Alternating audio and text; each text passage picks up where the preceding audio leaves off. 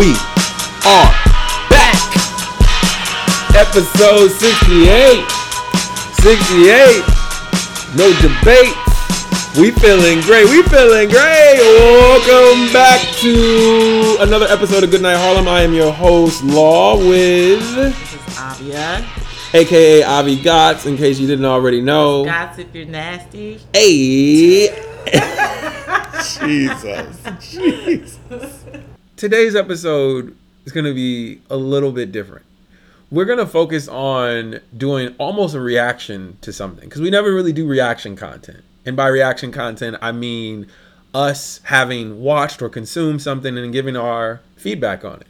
In this specific instance, one of the top trending videos right now on Netflix is uh The social dilemma. the, the social dilemma is a drama drama documentary drama dr, dr, drummery i don't even know Dramentary. yeah yeah it's, it's basically that this up? I no no that's what they were calling it It's called a dramentary. something like that i'm not even making that up I didn't feel like it was that dramatic. the point my levels of drama, that's like a four.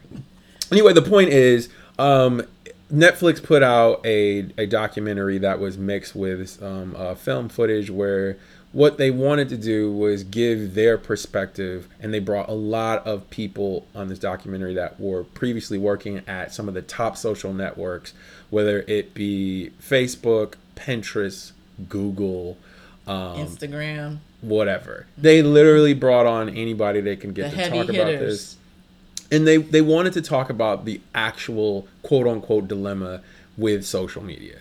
And I, if you guys haven't watched this, please go watch the film before actually listen to what we have to say. But I think this is really crucial, especially at this time, especially moving into the election cycle that we have coming in the next, like what, 48 days, 47 days, something like that. I know it's less than 50 days. So I said all that to say, when we talk about social media, everybody has their own level of consumption with social. Mm-hmm. Everybody spends however long they spend. I don't know what your favorite platform is, but my favorite platform by a mile is Twitter. Twitter is Oh, where we know that's your favorite. I, listen. Twitter is your girlfriend. Black Black Twitter is my wife. I feel like Black Twitter should have their own app. Come on, should. Jack. What's going on? Jack, you can make this happen anytime you want. Separate but equal. Right. Any, anyway, anyway, so Twitter is where I spend a lot of my time. Now, people have made a lot of comments about Twitter and its destructive ways and how cancel culture has kind of illuminated itself through Twitter. But then when you talk about what's in this documentary, if you want to call it that, I think what they try to highlight is all the different perspectives and the ways that these social platforms try to I don't want to use the term manipulate, but that's what they were leaning Well, into. manipulate's pretty accurate. They want to keep engagement high on their platforms. They want to keep you using the platform as much as possible. One of the key major takeaways from this documentary was that if the product is free that you are using, then you yourself are the product. That was one of the things that was said. And if you don't know what that means, essentially, if we're giving you all these apps, whether it's Facebook, Twitter, any of these social media apps, and we're not charging you to use them, then we on the other side of this have to be getting something out of it. And you, as the user, are what we're getting out of this. What they're doing is going back to the marketing marketing arms, whether it be any advertiser or any brand. And they're basically saying, hey, we can get you X amount of eyes because we know we have this many people uh, of, of these different demographics and they stay on the platform for X amount of time and we can show them an ad from you. And it's basically using you to gain ad revenue, which, okay, in in a sense, that's a fair trade. You don't have to pay for anything and the advertiser does. This is, in my opinion, the way broadcast should have worked forever. TV in itself, actual cable television, you shouldn't even have to pay for cable television if there's commercials on it. Why the hell are you paying for You're cable right. television? You're right. If I there's think about it like that. if there's advertisements there, essentially the eyeballs should be there. But the thing is, Nielsen can't actually track who sees what and when and where and how many people of what background has seen it. Whereas social media, they know all your business. Is that Guess wrong? our TV isn't that smart then, huh? Is that wrong becomes the question though. Is it wrong to for anybody to have that much information on you? And frankly, I think the minute we got into the online era, I want to say from at least 1997 on, like whenever the internet became what the internet is, this massive reach. I'm not saying that the mobile expansion didn't help this, but when the internet became what it is, they were able to track all your information back then. I don't think that this is any more different. The difference is when it comes down to mobile usage, people spend upwards to three hours a day on their social platforms. That gives all of each one of these platforms a ton of leeway to share all kinds of content with you. Mm-hmm. Which is the same thing that the TV advertisers were doing, and nobody was mad about it then. But in this instance, I will own this. Misinformation is a big issue. So then it goes into again, what platforms are you using? So Avia, on your side, I know you're not as big on Twitter as I am. Like I'm I'm in love with Twitter. They actually said on the documentary, fake news travels six times faster on Twitter than actual real news. I mean, because it's headline based. It's how do you how do you write something that's succinct and within X amount of characters to get somebody to actually go, oh shit, and retweet it. How quickly can I get you to get your eyes on what I have so and then push that message out to somebody else? Retweeting fake news, and then you have people retweeting retweets, and it's just like it's just a whole chain. But that's it's a cycle. A, and so th- this is, I think, this. I mean, but that's not just Twitter. I'm not gonna say, oh, I was Twitter just gonna say that. the child. Because I was gonna say every single platform in its own way does the same thing. So Twitter is your boo. Um, is YouTube is that social media to you? Yeah. Okay, YouTube is mine. I literally put on a. This is funny because I put it on an Instagram poll. I said if you only had to have one for the rest of your life, which one would it be? And it was between Instagram and YouTube. And for anyone who chose Instagram, I'm like, y'all dumb. like I love I love Instagram. I really really do. But a lot of the things that you can find on Instagram, you can find in full length on YouTube. You know, like there was there was time limitations back in the day. You know, where if you had a video, it had to be less than a minute, so you're only seeing a snippet of an interview. Whereas YouTube had the full length everything. You could watch actual TV shows that you missed. You could watch The Breakfast Club. You can watch How to Build a House. Like literally you don't even need to go to college anymore you could just go to youtube and figure figure out life like everything is there. so in your so in your opinion youtube is not only where you spend most of your time you feel like you can get it's like an aggregator basically in your opinion it's the the ultimate aggregator for content I would say that I'm on Instagram more than YouTube, but I would I would choose YouTube over Instagram in a heartbeat. I I think it's because I I like learning how to do things. And I feel like Instagram has that, but it has a lot more of the BS. And I can find myself in those BS holes on Instagram where I'm like, how did I even get to this person's page? I don't even know this person, but I know the person that follows them, but I don't really know them. They're just an influencer so, or oh, something, oh, I, and they they were in a reel or what, they were in my explore page. Now like, what, it's just like what Avia just just did sets us up for the perfect transition because within the social dilemma video, or should I say movie, one of the things that they highlighted, and I think it's really it's really critical that we talk about this, is the idea that when the social media platforms are trying to keep you on their platforms they will do anything with the algorithm to keep you there. So if they know that you've seen one thing from said comedian, they know that there's four or five other comedians that were within that same range that other people in that same lookalike model as yourself have viewed, and therefore they're going to share you with that same content. And they're going to keep trying to get you to keep going through the next one, the next one, the next one. And as long as they can keep you there, they can serve you more ads. And YouTube was on that well before Instagram was. And Because you see those videos on the side that are just like the video that you're watching, but it's just by a different person. So you want to see their perspective now.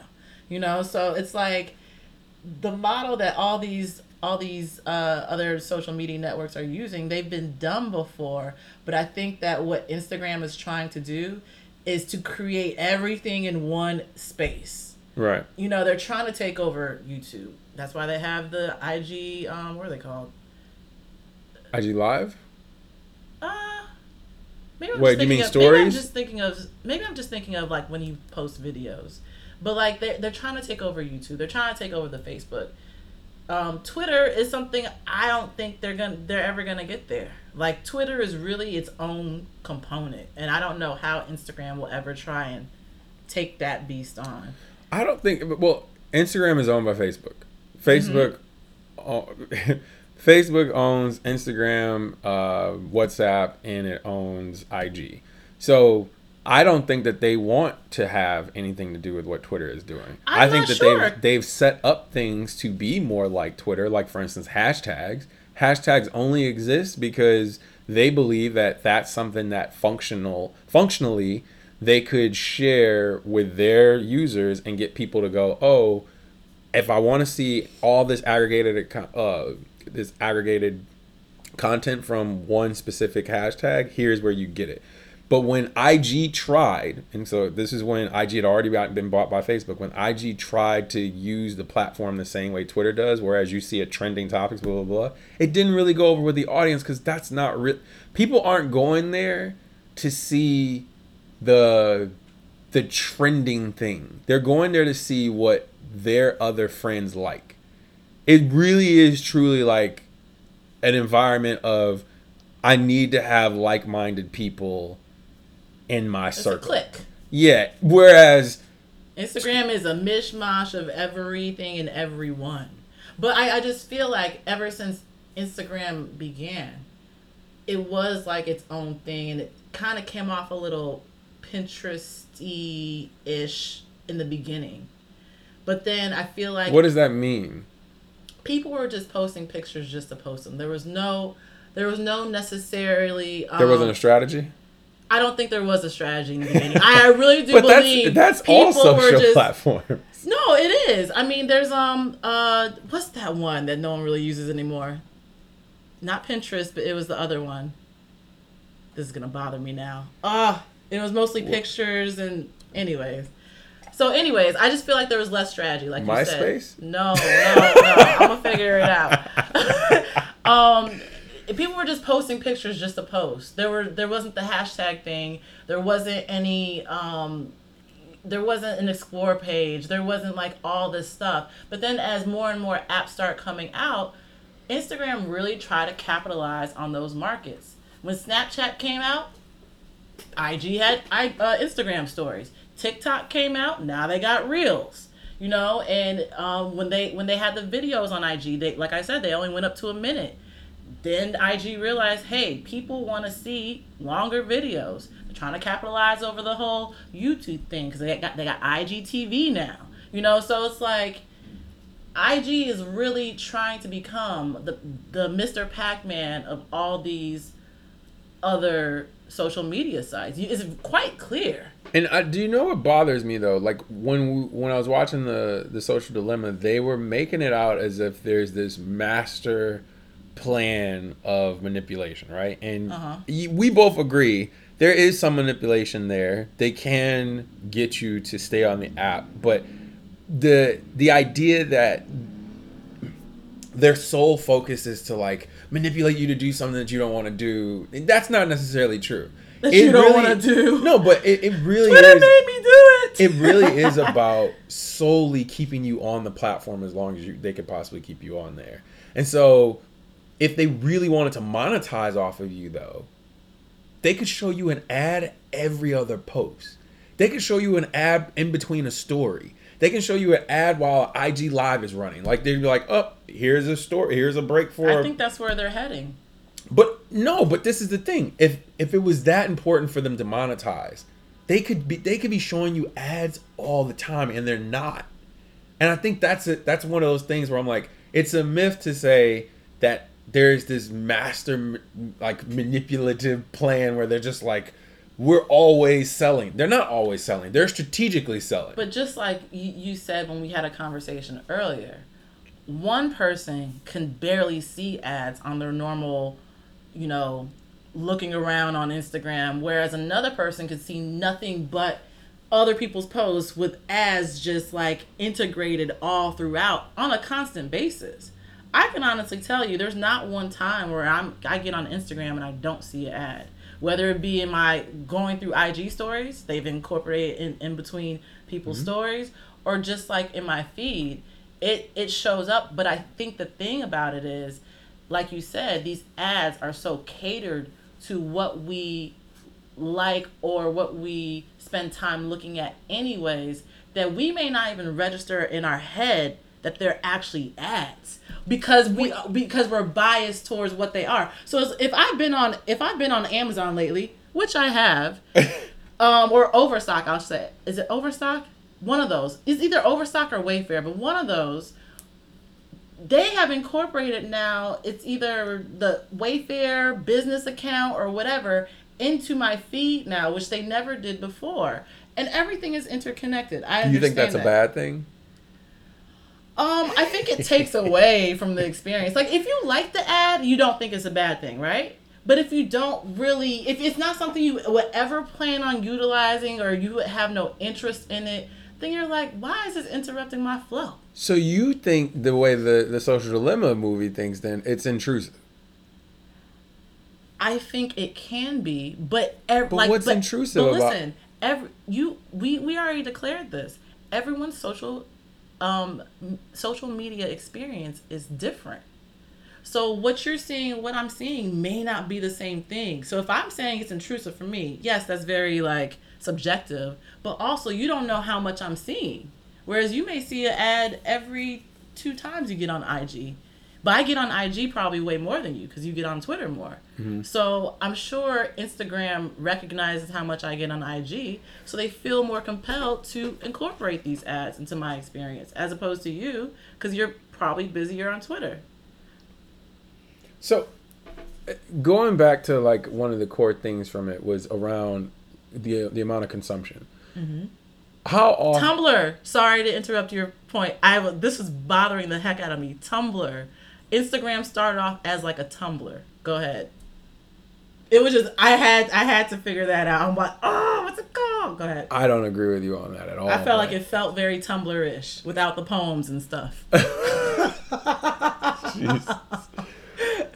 um, in terms of consumption and, and just length of time that you're on the apps, how how much time do you actually believe that you spend on any one of the given apps? And do you do you think it's an issue how much time you spend on it? Um, Facebook, I spend zero zero hours on Facebook. Wow. Facebook has become the auntie, grandma, cousin location. It is very family oriented. Let's keep in touch with the people we barely see, and you know, randoms just want to not randoms. I won't say that, but people that you haven't spoken to forever just have to DM you when they see that you're active. And yeah, I, it, it goes back to what I said. I hate it. Face, Facebook killed the need for any reunion. I never went to my high school reunion. I don't need a high school reunion. I don't even need a family reunion. I know exactly what you did with your snotty nose ass kids. Oh, I know who got divorced three times, all before the age of 28. I know. Like I, am aware. and if I don't know, I can easily find out with a couple of uh, clicks. So trust and believe. Look through somebody's friends list. But um That's you with the badass kids, huh? Right. It's So Facebook is zero. Twitter is very it's very sporadic. I have Twitter bouts, trust me I do, but I realize how much Twitter really gets me into a hole because you're reading what you're reading, then you're reading the responses, then you're reading the responses of the other side. Then it's just like it really is a deep hole that I know I could find myself in. So Well, how I- much time do you think you spent on it? per what week? No, a day. A day? Oh, zero to zero to twenty five minutes, if that, if that. if I'm on Twitter that day, I'm not on it every day. Okay, so, Instagram so is a on different story. so on average, probably 15 minutes a day. Yeah, sure. If you want to spread it out, spread out all the minutes and Okay. apply them to every day. All right, Instagram. What do you got? Instagram is the one I use the most. And Over YouTube? Yes, but like I said, I like YouTube more. Instagram is just more accessible to me because I don't have to worry about sound. I can do it really quickly. YouTube has a lot of ads, especially more now. Um, YouTube, I get on when I'm looking for something very specific, or I there I'm just trying to find something in research, right? Okay. Um, and then I find find myself in a hole when I'm doing that. so Instagram is more serious for me because I have it set to my phone where it tells me I've been on the app for an hour. so I have an alert that tells me you've been on Instagram for an hour, and then I snooze or whatever. absolutely great. Um, Pinterest has become a new one now. With Pinterest, my coworkers were telling me about Pinterest years ago, and I was like, literally, I don't need another app to be addicted to because I'm addicted to Instagram. I really just don't need an- another thing. And everyone was talking about how Pinterest can get addicting. I got on Pinterest and I didn't get addicted to it. I feel like I'm on it a very healthy amount, right? okay. but not too much that it's impeding on my regular life. And that's really Pinterest is really a good place for inspiration and finding things that you've seen but don't know where to get them, right? Um, so that's that's me. That's my spiel. What about you? Twitter, 25 hours for you. No, because because of my work schedule, I don't get to be on Twitter that heavy. But What's what's not that heavy?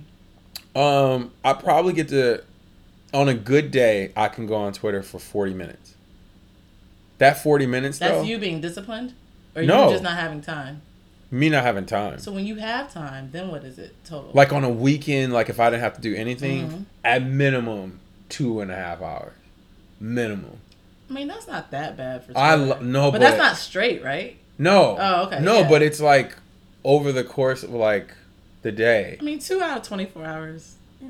No, but I if if it was up to me, I'd be on there some more. I've said this before. People live on Twitter. They do. They live on Twitter like that is their full time job, and for some people, yes. But this is the but- thing though. This is where again I feel like the social dilemma gets this wrong. I'm on Twitter and I'm actually like I want to say 6 times out of 10 being engaged because I'm learning something. And I know how you just said there's disinformation on there. I'm literally following reporters.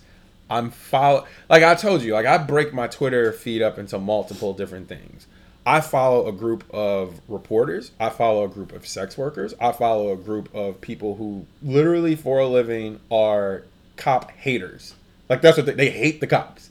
Then I follow people who are conservative, and when I say conservative, I mean alt right conservative, mm-hmm. like QAnon shit. Mm-hmm. I'm interested in just different perspectives, different takes on things, and the disinformation part of it. I want to be able to compare the disinformation to the people who have legitimate information. But that's exactly what that that that one woman I forgot her name on the documentary said. She said in order to have like a full scope of what's actually going on, you have to purposely set out to follow people that have opposite opinions of you or else social media is going to create a hub for you to only see one side. And that is a problem. I don't So- want to I don't want I actively have sought out different perspectives on things and I give Twitter that it is giving me that on a platter. yeah. Whereas IG, I'm not hearing people's opinions as much as I'm just seeing the behind the scenes footage because I only really watch stories. I don't even look through the feed like that. Oh, really? I give you I give like three or four swipes up to see what's happening and might like a couple of things just because I'm a nice person. So you're more interested in seeing what your friends are doing as opposed to seeing the what people are major posting. do you you do realize the majority of people use IG and look at stories over the timeline. That's like how the platform works now.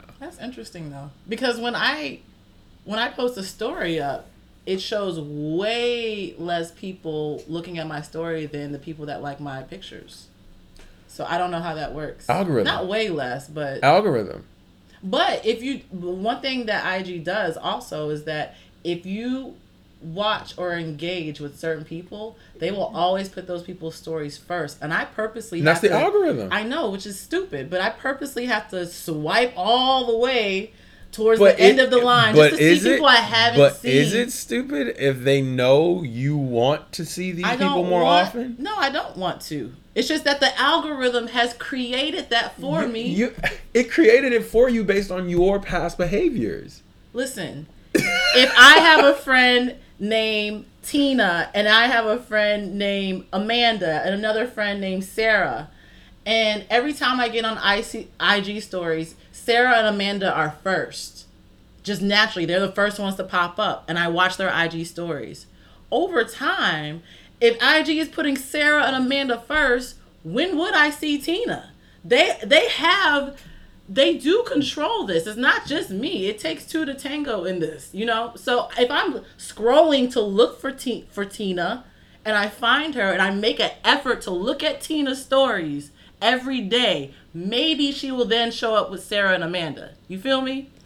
But I have to go out my way to hack the algorithm, and that's what I am not into. That just takes too much effort. So wait, you never told us the the rest of the social media platforms how long you're on them. IG, I was I was actually gonna look this up now, but normally, on average, I don't spend more than like three hours a week on IG. Okay, so IG to you is Twitter to me. Damn, yeah, fifteen minutes. Yeah, fifteen Yeah, minutes for you. I, Pretty much. I That well, I sounds about right. YouTube is where I definitely am on YouTube more than I'm on everything, but YouTube just plays in the background. hmm I have YouTube on the TV. He's like, I'm just paying people left and right, or getting people paid. No, but right." YouTube for me is my TV. Like I don't have cable. Mm-hmm. So YouTube works as my like everything, news source, whatever. So it's just playing. Do you pay for the YouTube that doesn't show commercials? No. How much does that cost? I never even looked into that. I don't remember off the top of my head. Because what YouTube is doing right now is very reminiscent of Spotify.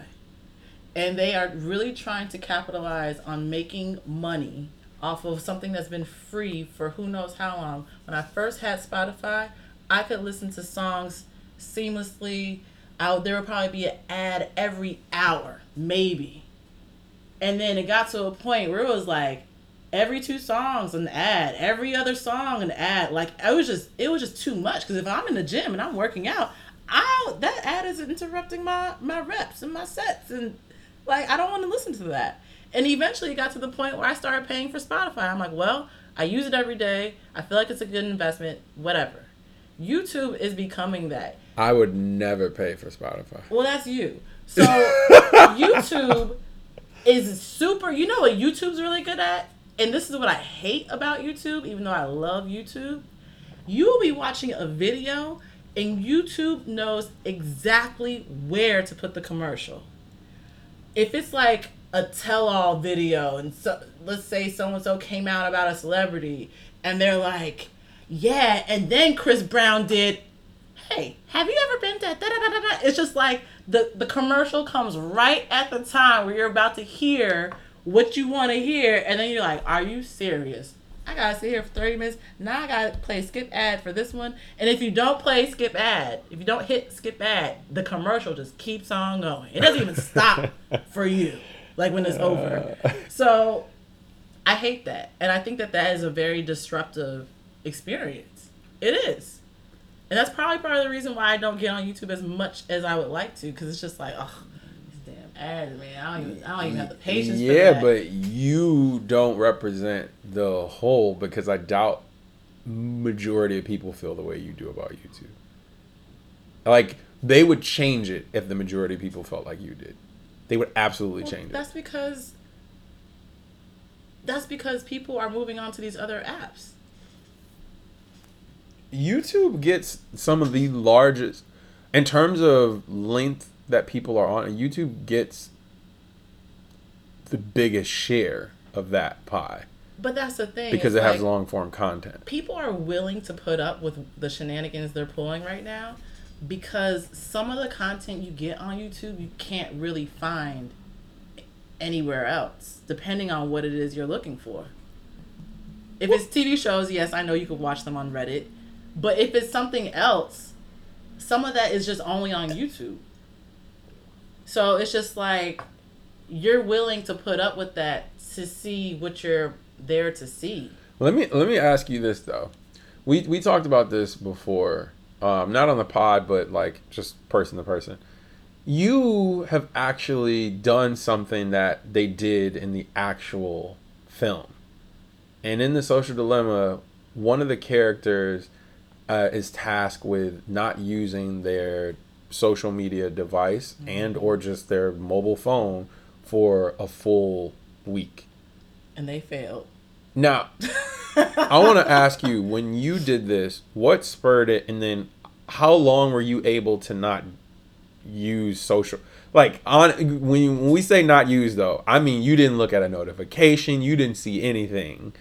Like, tell us how long you actually did that for. Well, before I get into that, one question I had for you was do you have notifications for all your apps or just certain ones? I have notifications for everything. I think that notifications is another thing that leads people to these apps more than they would naturally want to be on these apps for. Because the like like in the documentary, the notification is the reason why that guy broke his week long hiatus from being on social media.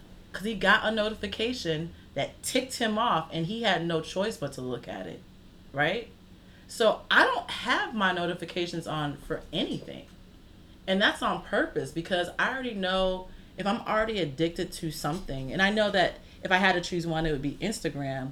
The last thing i'm going to do is to feed the addiction and feeding the addiction is making it easier for me to become even more addicted to the thing I already know I have a problem with.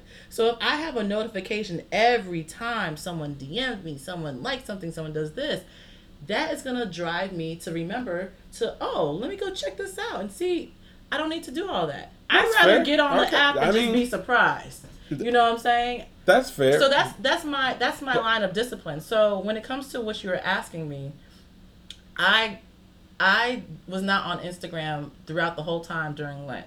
So like we, we've said before i was raised catholic and i don't practice lent every year. But last year 2019 i was like you know what? I want to see if i can actually do this.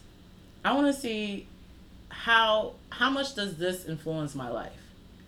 And so I decided I'm going to pick the app that I'm on the most, Instagram, and I'm just not going to be on it.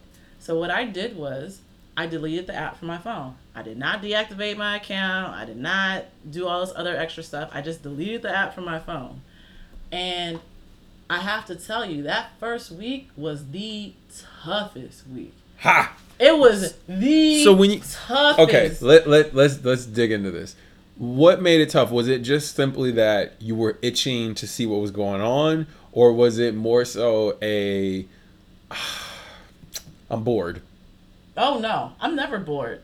I am. She's I- not bored in the house because she in the house I was bored. bored was probably when I was a child. Like I, I don't. I have so much stuff that I want to do and that I need to do. I'm never. That will never be a reason for anything. Um, it's just um, I felt like the biggest case of FOMO. Like you talk about fear of missing out. You get on one of these apps and you see all your friends someplace and you're like, oh, I wish I was there. I'm like literally like, I don't even know what's going on. I can't even see where somebody is right now. I can't even see what's happening right now. I can't even see what's popping off in the shade room right now. What are the things that are trending right now? What's the news? What's the news? So that whole week, I literally went to different events, and I remember one event. I was on Snapchat because, like I said, I only got rid of Instagram because that was the b- biggest problem for me. I was on Snapchat, and what I do is I'll take Snapchat videos, save them, and post them on my Instagram stories because I just feel like Snapchat videos are just way better in my video camera is a little messy. So I was at this event, you know, doing the whole Snapchat thing, da da da, saving the video, and then I was like, oh, I can't, I can't post this like I literally went to the place where Instagram once was. It was like this empty space, and I was like, oh shoot, oh okay. But what it did was, and you know, after after a couple weeks, because like I said, Lent is forty days for anyone who doesn't know, and I never got on Instagram not one time. Um, my friends had to fill me in on so many d- different things, but I also got on Twitter. And because I'm not as addicted to Twitter, it was fine. It was like, okay, well, I'm learning different things now, you know, whatever. But I have to say that doing this experiment, and I ended up lasting for, I think it was like 50 days. I think I, I, I went on for at least like a week and some change after Lent ended. Because by that point, I was like, I've been off of it for this long. Like, what's another 10 days? And then, really, the only reason I got back on it was because I wanted to promote my Bleach by Avia line.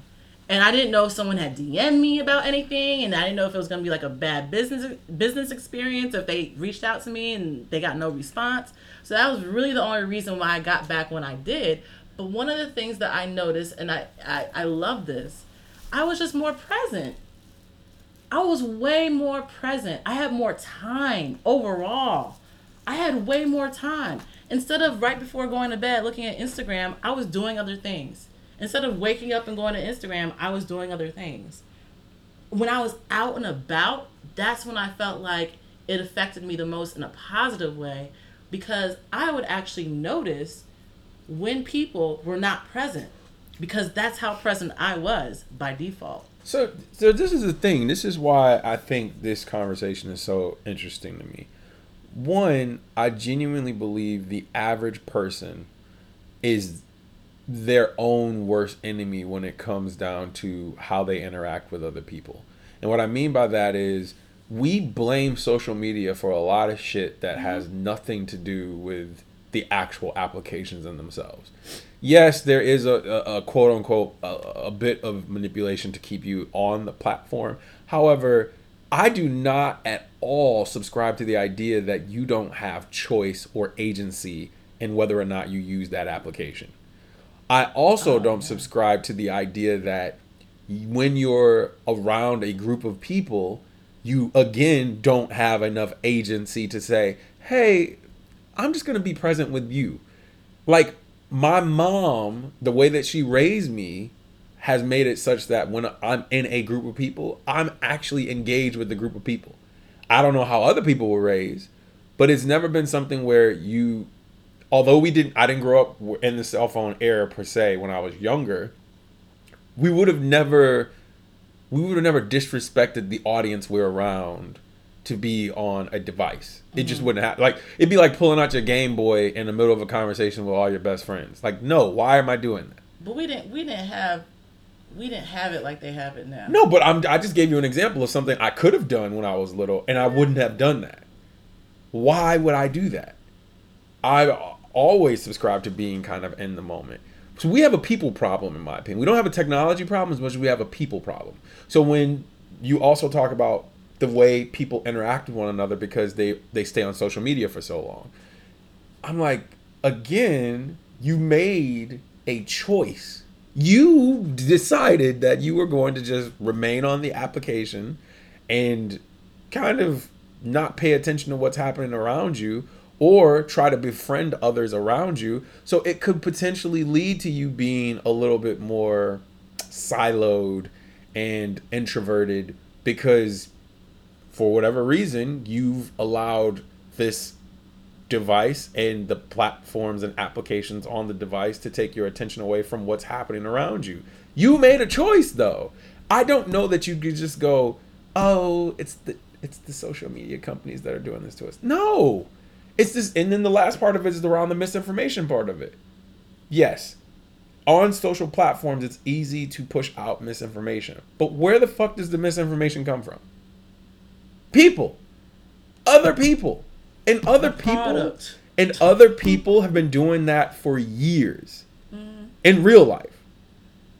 It's just now, instead of just reaching 60 people, you can reach thousands. I don't know.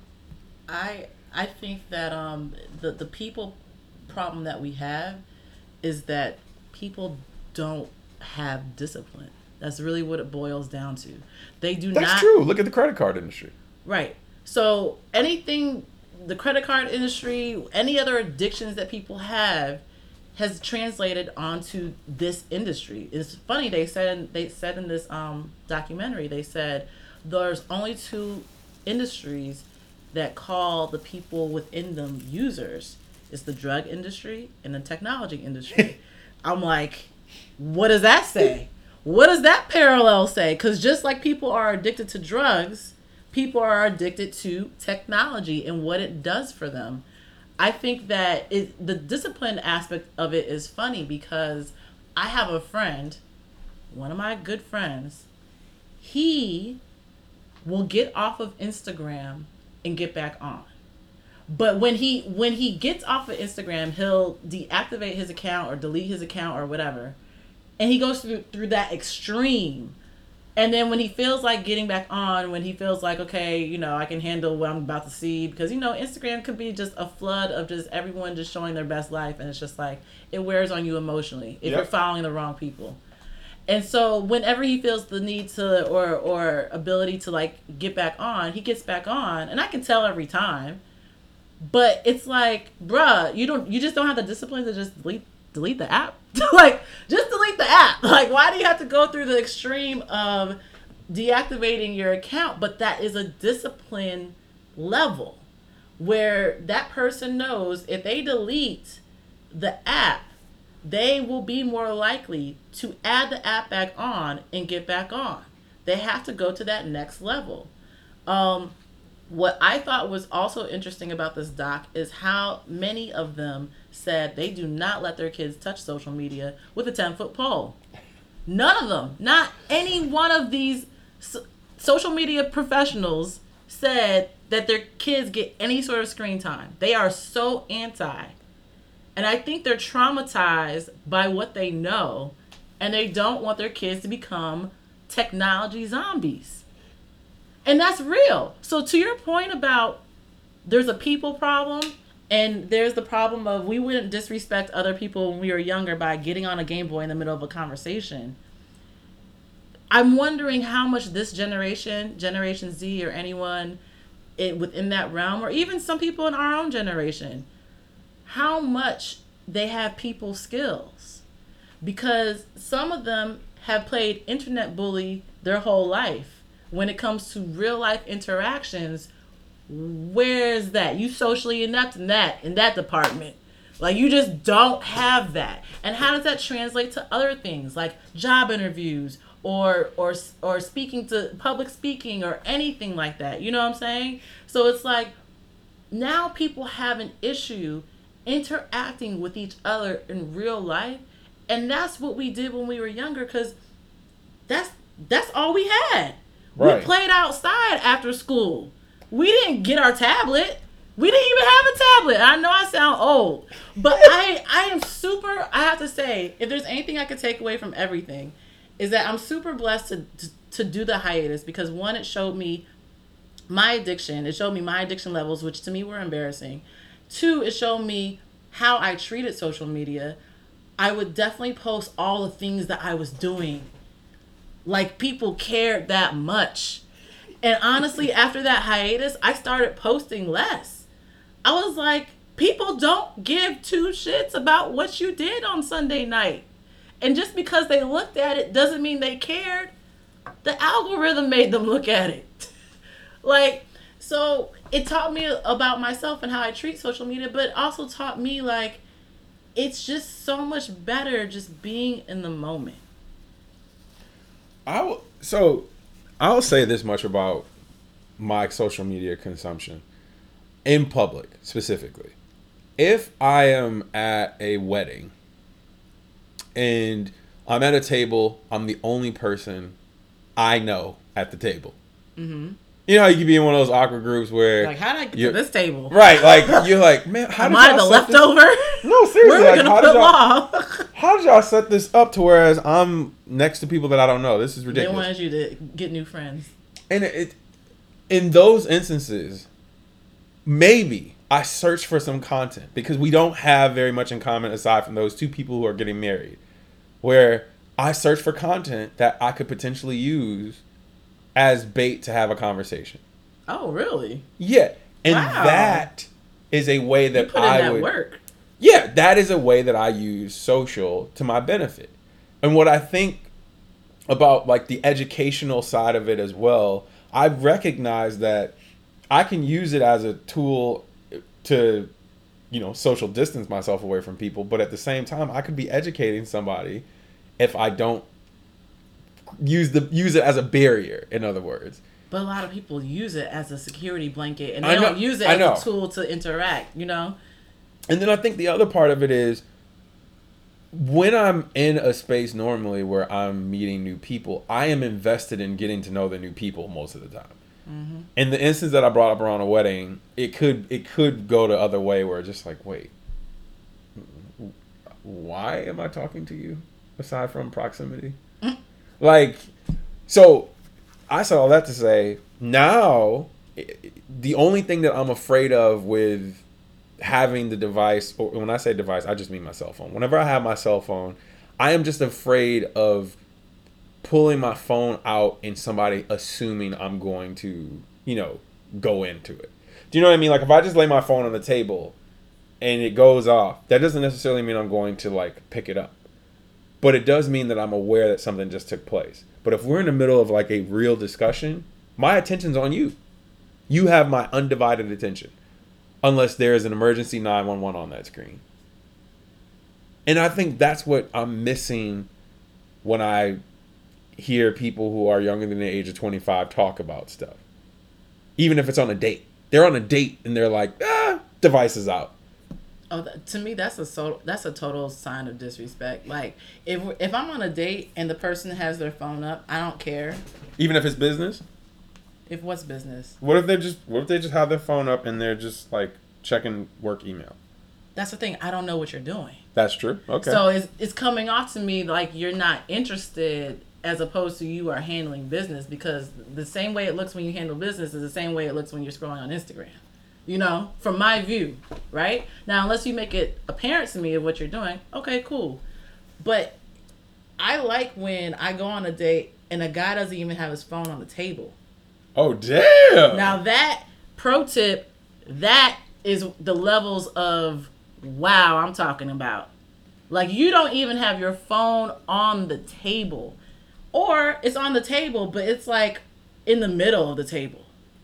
Like I've gone on dates where we both put our phones on top of each other and do as you, a sign of respect, like a mutual respect. Like do you take away from that that not only does the guy not care, but he's just distracted and doesn't want to be there, or do you just take away from it that his priority is just the phone and it's not you? all of the above. Damn. Alex. I'll I'll take a, all the above for three hundred. Okay, and then again, you don't have to answer this. Are we considering the dating app social media? I don't know. I mean, I think it can be. If LinkedIn is social media. I think social it can media, because you're if Lin- literally- if, LinkedIn is social media, dating app should be social media because you're literally on the app to be social. okay, great. So if that's our starting point, I just want to make sure before I say something else. What were you gonna say? Okay, so if the dating apps is social media, and you and that person meet via the dating app, I just want to understand what you expect their consumption to be when you met them off of a certain app. Like, are you, if you see a notification come up on the screen that says, oh, this person liked them from said app, are you bothered by that knowing you met them on the same app? I mean, I would think that if you're just an adult, you assume that if you're meeting someone off of an app, you're not the only person they're meeting. So you don't mind them. I I can't mind what someone else does. Like if someone else liked you on the app that we met on and we aren't anything to each other yet, first date, second date, I don't have the leeway to be like, why did why is such and such liking your picture? like that's the thing. Now if your phone is in clear view where I can see all the activities, all the notifications, I'm like, okay, that's distracting. Because, like I said, I'm a person that doesn't really do notifications like that. I do it for very like I barely do notifications. So if I see all these notifications popping up, and it could literally just be WhatsApp in the boys chat. But if there's 15 guys in the boys chat and they're all responding at the same time, yeah, from my view, it's gonna look like a girl's trying to hit you up. You know, so it's just like I can't put, you know, I can't put judgment on some a situation I'm not sure of, but because I'm unsure of it, I'm gonna wonder. I'm gonna wonder all the activity in your piss zone. Okay, Why? then my last question on the dating part of it is if you start you become you get into a serious relationship based on you meeting somebody off one of the apps and that person still has the app on their phone, is that I've is never, that a deal breaker? I've never even gotten that far with someone where I actually knew that the app was on their phone, and I feel like we're headed down a certain way. Like I've never. The, the, the only reason I'm asking you this is because I feel like that's how, like, wired people are to social media. Hmm. Like, although that's a dating app, some people wouldn't even want to delete it just because it's just a part of their social. Like, it's just a Mm-hmm. I general. see taking guys on on these apps. I've seen taking I guys. synced it. I've seen taking guys on these dating apps before. People that I knew were in a relationship. Okay. But couldn't that just be about the quote unquote addiction to social media and less about them trying to attract another person? it could be see all the above. You gotta. Because you know why? You know why? Because at the end of the day, social media is about attention. That's really what it's about. It doesn't matter what platform you are on. The main goal is attention. And even they said it in the doc. The point of these apps is so that you are wired and attentive to them. Now the the the small smaller world of it is while you're on these apps, who are you paying attention to? Everyone, mm-hmm. we are the product. We are the attention seekers. We are. Fact. Every time you post a comment on Twitter, you want someone to read that shit. You want to be retweeted a trillion times. You you you live for those moments. If you post a picture, there's a certain amount of likes you have in your head. And if it doesn't meet those likes based off of what you're used to, you're going to be like, "Well, that was a dub." Like, you know, so all these all these different things lead to um wanting attention and for a dating app especially, I would like to think that a taken man is only on the app just to see if he can pull someone and not actually pull them. I would hope that's the only reason he's on the app, as opposed to doing something on the side without his girlfriend knowing. But who knows? Who knows what anyone's intentions are? My last question for you, and this goes back to the social dilemma. Um, what was, if there is anything from the doc, did you feel like was the most heinous thing or negative thing that you saw while watching? That I saw? Yeah, like anything that you took away where you're just like, what the? I can tell you what my what the f moment is. Tell me, and maybe I can figure my My what the f moment is what Google search bar does. Like what they do with the search engine and manipulating the searching the search results based on where you're at. Oh yes, That yes, is yes. awful. When That you're starting to type something in while you're searching, Uh-huh. and based off of The what you normally look for, Yes. it'll show you certain things, and then everything's catered to you. awful. That is awful. Because you feel like Google's off limits, right? No, no, I believe Google is a part of the machine. It's awful too. Google has all of your information. It doesn't matter if you watch something or click on something, whether you're incognito or not, they know everything single thing that you have, and they have archives of your data stored and stacked away. And the government can tap into them when they want. Apple also has hordes and hordes of your data, except Apple, quote unquote, doesn't allow the government to get to your data. That is like literally the only difference, but Google is like in it. Yeah, because I can type the word black in Google, and man will come up for me, but market will come up for somebody else, based off of what we look look at. Or That's we are. awful. That is absolutely awful to me. I think the other thing that I guess kind of sticks out to me is the idea that the guy who's working for Gmail and was saying, "Hey, Oh yeah. how do we curve the appetite for making people want to engage Check with their it. email. Yeah. Mm-hmm. And it got all the way up to the CEO. It felt like momentum, and then they pulled the rug from Nothing underneath it. happened. What the fuck? Don't act like you care. And then you pull the rug. Why did you fake like you cared? It reminds me of all of the uh, oh my god. I don't I don't I don't like doing this, but I am gonna I'm gonna say it anyway.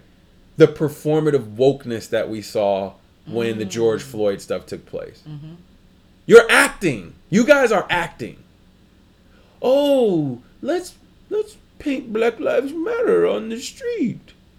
that was the voice that made it when they did it too. Let me talk about how I'm here for all of our black employees. Let's talk about allyship. Let's talk. Let's talk about allyship. Why do you sound like you're 85? like I, I hate that because I know it's bullshit.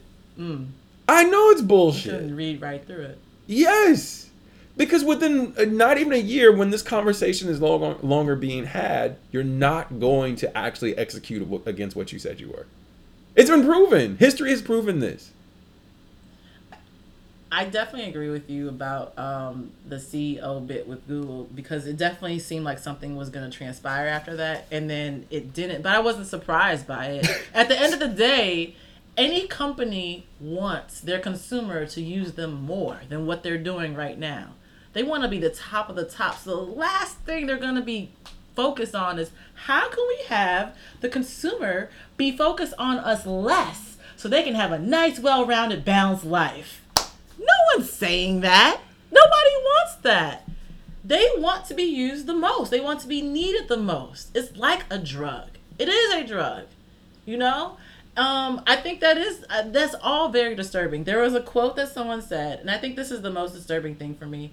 And it's not anything crazy, but just thinking about it is crazy for me. They said technology is simultaneous utopia and dystopia. That's it. Period. And I think that's why that stood out to me because it's true. You have all these great things about social media, right? I can tell you, I found if it wasn't for Facebook, as much as I'm like, eh, I'm not on it, there was a period of time where I was on it. And if it wasn't for Facebook, I would have never reconnected with my biological dad's side of the family that I hadn't seen in 25 years because somehow, some way, one of them, I guess, looked for me, found me, and uh, messaged messaged me, and then I found all this family that I forgot I had or didn't know I had, and I actually reconnected with my cousins that I hadn't seen in 25 years when I went back to Chicago one year, and so that was all Facebook. My freaking kindergarten teacher found me on Facebook and messaged me and told me about how I was the cutest little girl. This is not a plug or anything, but she literally said I was the cutest little girl, and she always loved how I dressed. Thanks to mom. Shout outs to my mom. And if she ever had kids, and she ended up having six, she would want to dress them the way my mom dressed me. Like I remember this message like it's like yesterday, because I'm like, what are the odds that my kindergarten teacher, Miss Rowland, would find me on Facebook? I think that that's interesting. So you pivoted into the good. And I think that's one thing that I don't think the documentary really dove They into. They touched on it lightly. They did in the beginning. I disagree in the beginning, it was like I one sentence, but the rest of it was just like no, no, no. But that's the thing. It's just like all these things that transpired from me being on social media. Um, at the same token, those are the reasons why I can't get off. And so that is the dystopia of it all. It's like those good reasons are the reason why I can't get off. They're the reasons why I could become more addicted. That's the dystopia of it. And so it's just like when you recognize that you like what could overrun your life if you let it, that's where you really have to take a, a hard look at yourself and be like, okay, wh- how do I want to treat this? And now it's up to me. you know? you know how I was just talking about performative wokeness, that what, what which is what brands were doing. Well, on the flip side, the the positive thing what social media does is it gives an opportunity to underrepresented underrepresented minority groups to share their experiences in real time with people. Mm-hmm. So, for instance, if you get pulled over, Facebook Live that. But honestly, because we don't have body cams to show what really goes right. on. Right, IG live it, whatever live it. Like put that out. Let the world see exactly what takes place. We did not have this in real time where you can share exactly what you were experiencing so the world can feel you. Mm-hmm. George Floyd is a perfect example of how and the reach of social media. Like that video takes place in a small state in the United States. And that goes global because of social media and the pandemic. But social media is where re- like if there's no social media, that does not go as far as it goes. Mm-hmm. That that's the power of it. Now, it can be used for the wrong thing, as we talked about. Everything from disinformation to cancel culture, where you cancel somebody because they did something when they were 12, which is ridiculous. Get over it. But there are instances where, again, an underrepresented group can highlight hey, you guys shouldn't be talking like this about us, or you guys should not think that this is normal. Stop normalizing things or feeling as if the standard in which things have been for so many years is okay because it's not. And social media gives those people a voice. I'm here for that shit. Give me more of that. That shit is dopamine for me. When I hear somebody who's non binary speak up on behalf of other people that are the same way, I'm like, yeah, speak your truth. Nobody should be able to box you into any gender. And stop that bullshit gender reveal stuff too. Y'all done burned up every goddamn thing out here. I just wanted to throw that out there too. Y'all done burned up half of goddamn California. The fuck y'all doing? I'm still mad about it. Daddy's it. happy. Daddy's happy. it's a boy. what are y'all doing? Well, shit. Anyway, in my closing statements on this, I do believe that the social dilemma is something that everybody should actually take a look at. I do think it is very one-sided, and it is uh, it is a villainous account of Dang. what social media is about. Okay. I do believe that the social media companies in itself do have a responsibility to one ensure that the platform is safe for everyone who uses it. Facebook. I mean, all of them you could do. You could say that on anyone. Yeah, but look, it's election year. Facebook wasn't really kosher four years ago, so I'm gonna need y'all to straighten up and fly right this year. And I think, uh, and outside of like the accountability aspect of this, I think a, a, bigger thing is we as people have to hold one another accountable for our actions and the way that we do things it is not just on these social platforms. If people are saying racist things, it's not the platform that is the reason why you're saying racist things. You have that in you. You have the racism in you. And if you liked what that racist person said, that's you just being racist. Just own it. Racist like racist. Okay, cool. Hang your little racist little cesspool. anyway, um, and I think the final thing I was going to say about this, and I want to hand it over to you so you can give your closing remarks, is if you yourself are on any social platform and you don't believe that you can either deactivate or take yourself away from it, then you might be addicted to it. Mm-hmm.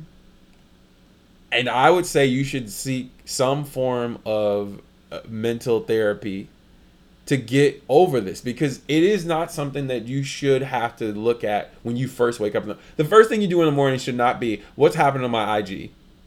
It shouldn't. It absolutely should not be the first thing you do when you wake up in the morning. Guilty. Anyway, go for it. Um, I just the only thing that I really want to touch on is the responsibility portion. Uh, like I said, this social media relationship is a two way street there's certain social media um, platforms that need to take more responsibility for what is being shown. And that's just a fact. It's not just a free for all. That's very harmful to our community. It's harmful to election year, like I said. It's harmful to the actual real news that's actually happening. It's harmful to us as consumers not knowing how to digest something if we don't know if it's real. Um, and I just think that they need to step up. They all need to step up. I know I mentioned one social media platform, but they all need to step up. And the fact that they have this leverage of all this information, I would like them to use it for good. If it means more people coming back to your site, fine. But don't sit there and act like you are not helping perpetuate the the the notion that there is this fake news clouding our judgment and we are letting it because you guys are letting it. Bars. So I'll give you that. that is that on I- that. Now, as far as our responsibility to Law's point, it is an addicting thing. And yes, I do wake up and get on Instagram. I recognize this about myself. but when I see that I've been on Instagram for an hour, I usually get off. Um, so it's a balance. It is a true balance. We need to take responsibility for ourselves and realize when we need to protect our mental health. So if you see that everyone is living their life a certain way and you don't feel like you've made it yet, or you feel like everyone is having the best life but you, maybe it is time to log off. Do what's best for you, but at the end of the day, realize your strengths and realize your weaknesses. And when your weaknesses are taking over your strengths, do something about it. Um, we can't blame these platforms for running our lives. We run our life. These platforms are here to distract us. That's really what they are here to do. Now, whether they just distract us with good information or bad information, they are there to distract us. So, watch the documentary and come to your own conclusion. And just like that, it's been fun. You can catch us on SoundCloud, iTunes, Spotify, Google Play, uh, pretty much any of your social platforms that you want to listen to us on. Instagram, you know, my face. Good night. Bye.